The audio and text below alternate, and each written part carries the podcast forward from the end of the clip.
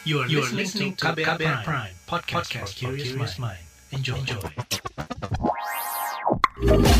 Kamu lagi dengerin What's Trending KBR Pagi.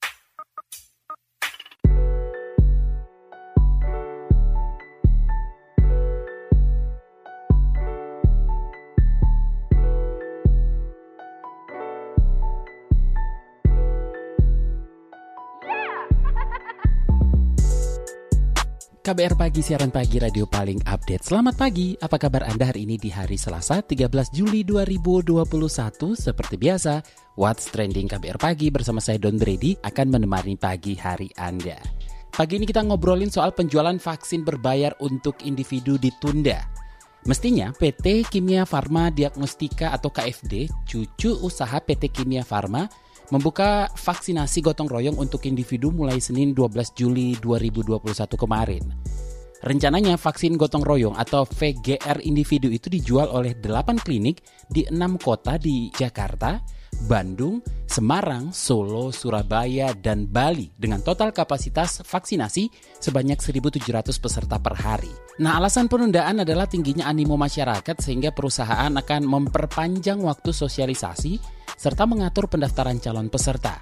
Penundaan dilakukan sampai ada pemberitahuan berikutnya. Nah, menurut aturan Kemenkes, VGR individu bisa didapat dengan harga Rp321.660 per dosis dengan biaya layanan sebesar Rp117.910 dan untuk dua dosis vaksin, maka warga yang memilih vaksinasi jalur ini harus mengeluarkan Rp879.140. Sebelumnya, program vaksinasi COVID-19 berbayar itu mendapat penolakan dari banyak pihak, salah satunya dari relawan lapor COVID-19.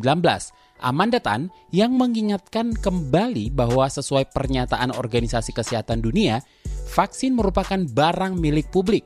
Karena itu menurut Amanda, vaksin tidak boleh diperjualbelikan. Bahkan seharusnya pemerintah wajib menyediakan secara gratis untuk seluruh rakyat.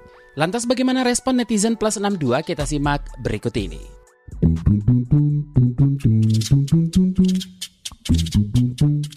Kita ke komentar Ed Kironos, Corporate Secretary Kimia Farma. Besarnya animo serta banyaknya pertanyaan yang masuk atas pelaksanaan VGR individu membuat manajemen memutuskan memperpanjang masa sosialisasi serta pengaturan pendaftaran calon peserta. Lalu komentar Ed Siwon Choi, wah Kimia Farma kena mental breakdown nih dihajar orang se-Indonesia. Lalu Ed Ahmad Tormaulana, calon penerima vaksin kecewa vaksinasi individu berbayar ditunda. Lalu komentar Ed Hari Laurin, mau beli atau enggak VGR silakan sih, pemerintah hanya hanya ingin mempermudah distribusi kepada perusahaan atau individu yang ingin mendapatkannya. Karena jika ada perusahaan atau individu di daerah yang mau beli ya silakan langsung tuh. Selama ini kan hanya ada di pusat sepanjang vaksin gratis masih jalan dan akan terus digratiskan pada masyarakat hingga target seluruh warga sudah dicapai utamanya warga yang kurang mampu. Mari kita bantu sukseskan vaksinasi massal. Lalu komentar at tra underscore ma, apa salahnya sih? Sasarannya sih buat yang susah dapat vaksin gratis atau memang memang membutuhkan untuk kepentingan kerja, terus dia emang mampu. Kan ini justru baik mempercepat pemerataan vaksin bagi seluruh rakyat. Dan terakhir komentar at Ella Wungu, bukan hanya soal biaya makan yang sulit hari ini, tapi untuk napas pun butuh perjuangan, apalagi harus beli vaksin. Vaksinasi yang digelar pun memicu ketakutan karena diadakan secara massal. Belum lagi kehabisan kuota vaksin di beberapa daerah. What's Trending KBR Pagi Balik lagi di What's Trending KBR Pagi bersama saya Don Brady. Kita lanjutkan ngobrolin soal penjualan vaksin berbayar untuk individu ditunda. Jadi relawan lapor COVID-19 Amanda Tan yang menjadi bagian koalisi warga untuk keadilan akses kesehatan mendesak pemerintah untuk mencabut program vaksinasi gotong royong berbayar. Beberapa alasannya adalah karena pemerintah dianggap memanipulasi terminologi herd immunity guna mengambil keuntungan.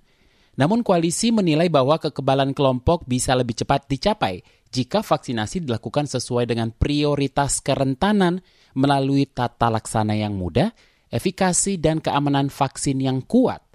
Selain itu, kendala teknis pelaksanaan vaksinasi massal seperti penumpukan atau antrian tidak seharusnya dijadikan alasan untuk menjalankan vaksinasi berbayar.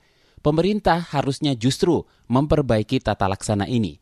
Untuk lebih jelasnya kita simak penjelasan relawan lapor COVID-19 Amanda Tan. Vaksinasi adalah barang publik yang tidak boleh diperjualbelikan dalam bentuk apa pun karena memang bertujuan untuk menyelamatkan manusia, saving the most lives and saving the most vulnerable groups yang mana di saat pandemi COVID-19 ini merupakan lansia, nakes, dan juga beberapa populasi lainnya yang mana harus diselamatkan oleh diselamatkan melalui vaksin. Walaupun vaksin bukanlah satu-satunya barang, satunya langkah untuk menyelamatkan jiwa, namun vaksin merupakan barang publik yang bisa kami, kita sebagai individu utilisasikan untuk memproteksi diri kita. Maka dari itu tidaklah etis sama sekali untuk pemerintah memperjualbelikan barang yang mana seharusnya menjadi hak publik atau barang publik yang di mana harus digratiskan dan juga tidak dipungut biaya oleh pihak mana pun. Dan vaksin di masa non-krisis pun seperti di masa non-pandemi vaksin anak, vaksin pada balita pun juga digratiskan. Kenapa saat ini diperjualbelikan? Menurut kami, di sinilah negara mulai mengambil untung di tengah krisis dan juga kesengsaraan masyarakat. Kita tidak dalam keadaan bebek saja, rakyat sengsara, mereka tidak bisa mendapatkan rumah sakit, oksigen terbatas, setiap hari kita mendengar berita duka, dan adanya vaksinasi vaksinasi berbayar untuk individu ini hanyalah menambah atau menyebabkan adanya ketimpangan sosial. Maka daripada itu, ketidakadilan sosial ini yang akan terbentuk ketika vaksinasi diresmikan akan lapisan ketidakadilan sosial yang terjadi di masa krisis pandemi ini. Dan maka dari itu, Koalisi Lapor COVID-19 bersama dengan anggota konsorsiumnya sangatlah menolak adanya vaksinasi royong berbayar yang, yang ditujukan kepada individu. Dan maka dari itu, ketika ada pernyataan vaksinasi ini ditunda, tetap kami berpegang teguh bahwa ini harus dibatalkan karena vaksinasi adalah barang publik dan negara harus menjamin ketersediaan vaksin dan juga aksesnya terhadap seluruh warga negara Indonesia. Lantas bagaimana tanggapan Organisasi Kesehatan Dunia atau WHO soal ini? Kita simak penuturan Dia Suminarsi, Senior Advisor on Gender and Youth pada WHO Director General saat konferensi pers daring 12 Juli 2021 kemarin. Jelas di awal mau seberapa pun yang diproduksi, kapasitas produksi dari vaksinasi itu tidak cukup, nggak akan bisa memenuhi kebutuhan dunia. Nah, karena dilihat akan ada gap dalam supply, maka dikeluarkanlah prinsip vaksin equity ini agar pembagian suplai vaksin di dunia itu merata. Yang terjadi, walaupun sudah dihimbau berkali-kali, itu tidak belum berhasil. Banyak negara di dunia, Afrika misalnya, tidak sampai 2 persen populasinya sudah menerima dosis pertama. Kalau Indonesia, saya melihat data terakhir sekitar hampir 10 persen yang menerima dosis lengkap. Dan itu kalau dibandingkan dengan misalnya Amerika masih jauh sekali. Amerika sudah 50 persen populasinya yang menerima dosis lengkap. Kalau kemudian kita turun ke level nasional dan melihat bagaimana pembagiannya di tingkat nasional, vaksin inequity di tingkat nasional juga terjadi WHO Situation Report 30 Juni merujuk kepada report tersebut jelas bilang bahwa pembagian antara provinsi tidak merata. Nah, ini yang kemudian harusnya diratakan. Kalau misalnya vaksin di tingkat nasional cukup suplainya, maka suplai tersebut harus diberikan pertama kali kepada kelompok rentan. Dan itu adalah nakes dan kemudian lansia. Sampai itu dulu tercukupi. Dan kepada orang-orang yang tidak mempunyai akses untuk vaksin. Jadi misalnya dia tinggalnya jauh, dia miskin, dia kurang informasi pada kelompok-kelompok rentan ini. Itu harus didahulukan. Kalau kita sekarang mau berpindah kepada vaksin yang berbayar, apakah kalau kewajiban untuk memvaksinasi kelompok rentan tersebut sudah dilakukan? Kalau misalnya semua sudah, baru kita bisa berbicara metode yang lain dan sebenarnya sebelum berbayar itu juga bisa ada tadi saya sudah sebut pentahelix, ada keterlibatan sektor swasta yang harusnya memang membantu pemerintah untuk mendistribusikan vaksin tersebut. Jadi tidak dibebankan kepada uh, publik. Biaya distribusinya tidak dibebankan kepada publik. Mau itu dilakukan di fasilitas swasta boleh tetapi tidak dibebankan biaya apa pun terhadap publik yang mengakses fasilitas swasta tersebut. Karena semuanya dibayarin oleh kerjasama pemerintah dengan pihak swasta misalnya atau dengan pihak donor pembangunan misalnya. Nanti kita akan ngobrol dengan pakar epidemiologi dari Universitas Airlangga Surabaya. Jadi jangan ke mana-mana, tetap di What's Trending KBR Pagi.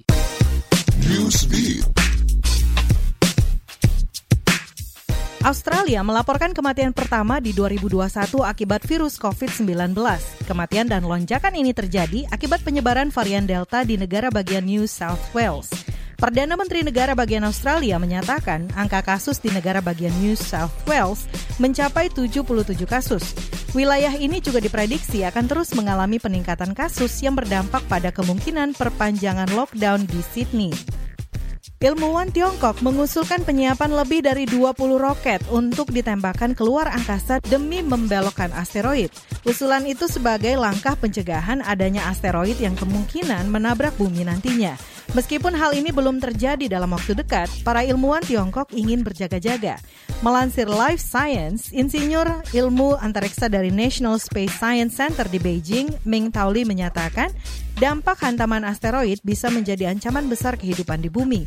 Langkah pencegahan pun dianggap perlu untuk mengurangi ancaman tersebut. Musisi Dua Lipa akan memulai debutnya di dunia seni peran lewat film bertajuk Argyle yang disutradarai Matthew Vaughn. Tak hanya mengambil bagian dalam berakting, Dua Lipa juga bakal mengerjakan lagu tema dan musik latar film itu. Film tersebut diadaptasi dari novel spionase karya Ellie Conway, Argyle, berlatar belakang di Amerika, Inggris, dan sejumlah negara lain, di mana karakter Argyle adalah seorang mata-mata terhebat dunia. Film ini akan diproduksi di Eropa pada Agustus mendatang. What's Trending KBR Pagi Masih di What's Trending KBR Pagi, kita lanjutkan ngobrolin soal penjualan vaksin berbayar untuk individu ditunda. Nah, juru bicara Menteri Badan Usaha Milik Negara atau BUMN Arya Sinulinga mengklaim vaksinasi COVID-19 yang berbayar itu mengikuti peraturan Menteri Kesehatan yang ada. Jadi Permenkes nomor 19 tahun 2021 menjelaskan bahwa pelaksanaan vaksinasi COVID-19 kepada individu atau perorangan yang pendanaannya dibebankan kepada yang bersangkutan. Sementara itu, pakar epidemiologi dari Universitas Erlangga Surabaya, Windu Purnomo, memiliki beberapa catatan terkait program vaksinasi gotong royong individu. Seperti apa? Sudah bersama saya, Windu Purnomo. Langsung saja kita tanyakan. Pak Windu, sebenarnya bagaimana Anda merespon program vaksinasi gotong royong atau VGR individu? Ada pengaruh terhadap program nasional dan pencapaian herd immunity? Seharusnya, memang nggak apa-apa. Ada vaksin di luar program nggak apa-apa seharusnya. Tapi tentu itu harusnya tidak ya distribusinya dan sebagainya, pengadaannya itu harusnya tidak melalui pemerintah. Itu swasta sakarepe, sembarang sebetulnya. Nggak apa-apa, orang aja sekarang kalau kita mau vaksinasi sendiri nggak, saya nggak percaya sama Sinovac, nggak percaya sama AstraZeneca, saya mau pakai Johnson Johnson yang cuma satu dosis ke Amerika boleh. Kita ke Amerika, nanti vaksinasi di sana satu dosis pulang lagi, ya nggak apa-apa. Itu hak setiap warga negara untuk mendapatkan vaksin jenis apa pun yang ada di dunia ini untuk melindungi dirinya dari COVID-19 atau penyakit lain. Itu hak. Tapi harusnya yang mandiri ini tidak tidak lewat jalur distribusinya pemerintah. Kalau yang pemerintah itu harus untuk di masa pandemi terutama ya. Oh enggak pandemi aja juga gitu kok. Yang pandemi ini betul-betul harus ya public goods ya. Jadi tidak boleh dibayarkan harusnya. Apalagi pada individu. Karena gini, bisa saja orang itu terpaksa atau beli itu. Terpaksa dia dipaksa untuk beli enggak. Terpaksanya itu ketika lihat ada sentra vaksinasi yang menakutkan itu. Coba Anda lihat. Sekarang sentra-sentra vaksinasi yang orang sampai seperti nonton bola itu bergerombol ada yang di stadion ada yang di gedung apa bergerombol yang menakutkan kan nah di situ kan terjadi bisa terjadi penularan kayak gitu dan orang terpaksa kan takut tuh wah saya daripada nanti ikut gerombolan gerombol di situ apa bisa tertular dan bisa mati ya sudah saya terpaksa beli vaksinasi yang gotong royong ini vaksin gotong royong aja yang mengeluarkan duit. Banyak suara-suara penolakan dan dorongan pembatalan program ini karena di masa pandemi vaksinasi adalah hak seluruh rakyat dan takutnya mengganggu program vaksinasi yang ada. Bagaimana menurut Anda? Ya bisa memang, bisa mengganggu. Oh distributornya sama, yaitu sama-sama Bio Farma kan. Sebetulnya nggak apa-apa, vaksinasi mandiri itu boleh. Itu sudah terjadi zaman sebelum pandemi ya begitu. Tapi yang mandiri itu ya itu harusnya jalur swasta penuh yang melakukan pengadaan ya swasta semuanya swasta tapi tetap lewat pengawasan BPOM tetap gitu loh ya jadi nggak apa-apa sebetulnya ya tapi harus lewat swasta penuh karena kalau melewat jalur pemerintah itu ya itu nanti bisa saja karena konflik of interest ya itu nanti misalnya Ini sama-sama lewat Bio Farma. Karena ada duitnya, ini kan lebih lebih banyak duitnya nih, gotong royong.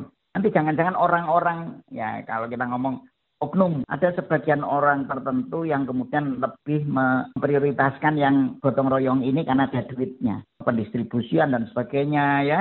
Sedang yang ini agak dikesampingkan karena tidak ada duitnya. Nah, itu sebagai contoh. Kalau harganya yang harus dibayarkan per individu adalah 879.140 rupiah untuk dua kali dosis vaksin. Tanggapan Anda? Yang penting harga itu harus dikendalikan oleh pemerintah kan, ya karena ini masa pandemi. Nggak boleh orang itu kemudian menjual saingannya sendiri, ya seperti obat, obat-obat apa pun tuh ya nggak boleh kemudian sembarang kalir gitu. Bagaimana tanggung jawabnya terkait keamanan dan keaslian produk? Yang harus diawasi kan cara pemberiannya benar apa tidak dan seterusnya. Itu kan ada standarnya atau sama seperti dokter. Itu namanya standar ininya SOP di dalam pelaksanaan vaksinasi kan sudah ada. BPOM hanya ngurusi obat dan makanan, vaksin ya masuk obat itu ya wilayah wilayahnya BPOM. Jadi vaksin lewat BPOM, obat lewat BPOM, makanan minuman lewat BPOM. Tapi kalau yang alat ya alat-alat, alat-alat laboratorium dan sebagainya itu Kemenkes. Kalau itu nggak masalah lah ya.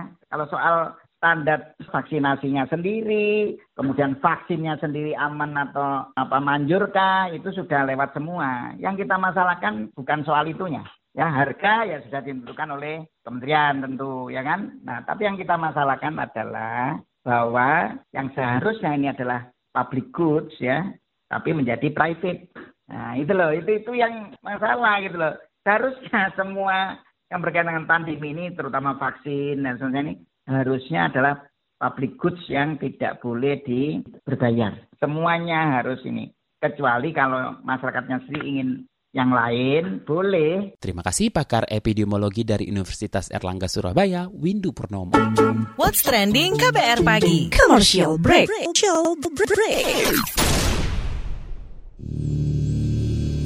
Suatu hari, virus berkumpul dan mulai kebingungan. Duh, bingung. Mau nyari mangsa ke mana lagi ya? Iya nih, semua orang pada pakai masker. Aku ada ide. Kita nongkrong di rumah makan aja gimana? Ngeliatin orang-orang yang lengah nggak pakai masker.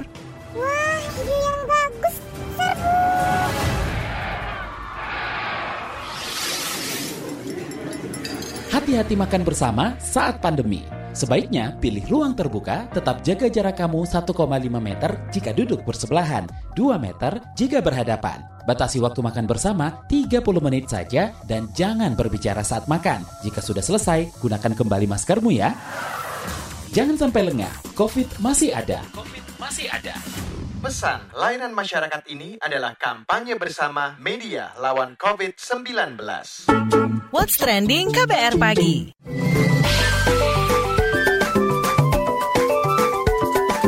WhatsApp Indonesia. WhatsApp Indonesia dimulai dari Jakarta. Menteri Pariwisata dan Ekonomi Kreatif Menparekraf Sandiaga Uno mengajak masyarakat khususnya anak muda untuk membuka peluang usaha kreatif di tengah pandemi. Ia menyebut pemerintah membuka ruang seluas-luasnya bagi pengembang usaha dan konten kreatif yang tengah naik pamor di tanah air. Kata dia, pemerintah terus berupaya meningkatkan sektor parekraf lewat sejumlah program tepat sasaran, tepat manfaat, dan tepat waktu. Menurutnya, optimisme harus ditunjukkan masyarakat, yakni semangat untuk bangkit dan pulih bersama. Masih dari Jakarta, Polda Metro Jaya menangkap dua orang berinisial M dan MPP, penjual obat terapi COVID-19 Oseltamivir, yang dibanderol di atas harga eceran tertinggi atau HET. Di HET yang ditetapkan Kementerian Kesehatan, Oseltamivir dipatok 26.000 per kapsul. Juru bicara Polda Metro Jaya Yusri Yunus mengatakan pelaku membandrol obat tersebut hingga 4 kali lipat dari HET. Oleh pelaku, satu box berisi 100 yang seharusnya 2,6 juta rupiah malah dijual dengan harga 8,5 juta rupiah. Juru bicara Polda Metro Jaya Yusri Yunus memastikan akan mendalami kasus ini hingga ke distributor obat, retailer, dan media sosial. Sementara itu, Direktur Reserse Kriminal Umum Polda Metro Jaya Tubagus Ede Hidayat menjelaskan, modus pelaku yakni dengan memborong obat sehingga menyebabkan kelangkaan di pasar. Setelah langka, pelaku menjual obat itu dengan menaikkan harganya. Tubagus memperingatkan pihak lain untuk berhenti menjual obat dengan harga tinggi. Kedua pelaku dijerat dengan Undang-Undang tentang Perdagangan dan Perlindungan Konsumen dengan ancaman maksimal 10 tahun penjara. Terakhir mampir ke Bumen, Jawa Tengah. Warga Desa Jeruk Agung, Kecamatan Klirong, Kabupaten Kebumen, Jawa Tengah memasang bendera merah putih di depan puluhan rumah warga yang tengah menjalani isolasi mandiri karena terinfeksi COVID-19. Camat Klirong Wawan Sujaka menjelaskan, pemasangan bendera memiliki sejumlah makna, yakni untuk menyemangati warga yang terkena COVID-19 agar punya semangat berlipat ganda untuk sembuh. Kedua, menjadi pengingat agar warga yang menjalani isolasi mandiri tidak keluar rumah sementara waktu hingga dinyatakan sembuh. Sementara dari sisi orang lain, bendera merah putih adalah penanda bahwa yang tengah menjalani isolasi mandiri merupakan saudara sebangsa. Karenanya, ia bisa membantu dengan kemampuan yang dimiliki. Menurut Wawan, untuk lepas dari pandemi virus corona, semangat menyelamatkan bangsa harus ditumbuhkan. Salah satunya dengan berupaya menumbuhkan semangat kebangsaan dengan dengan bendera merah putih. Demikian WhatsApp Indonesia hari ini. Demikian KBR pagi hari ini. Jika Anda tertinggal siaran ini, Anda kembali bisa menyimaknya di podcast What's Trending yang ada di Spotify, di kbrprime.id, dan di aplikasi mendengarkan podcast lainnya. Dan Brady undur diri, besok kita ketemu lagi ya. Stay safe, bye-bye. Terima kasih ya sudah dengerin What's Trending KBR Pagi. KBR Prime, cara asik mendengar berita. KBR Prime, podcast for curious mind.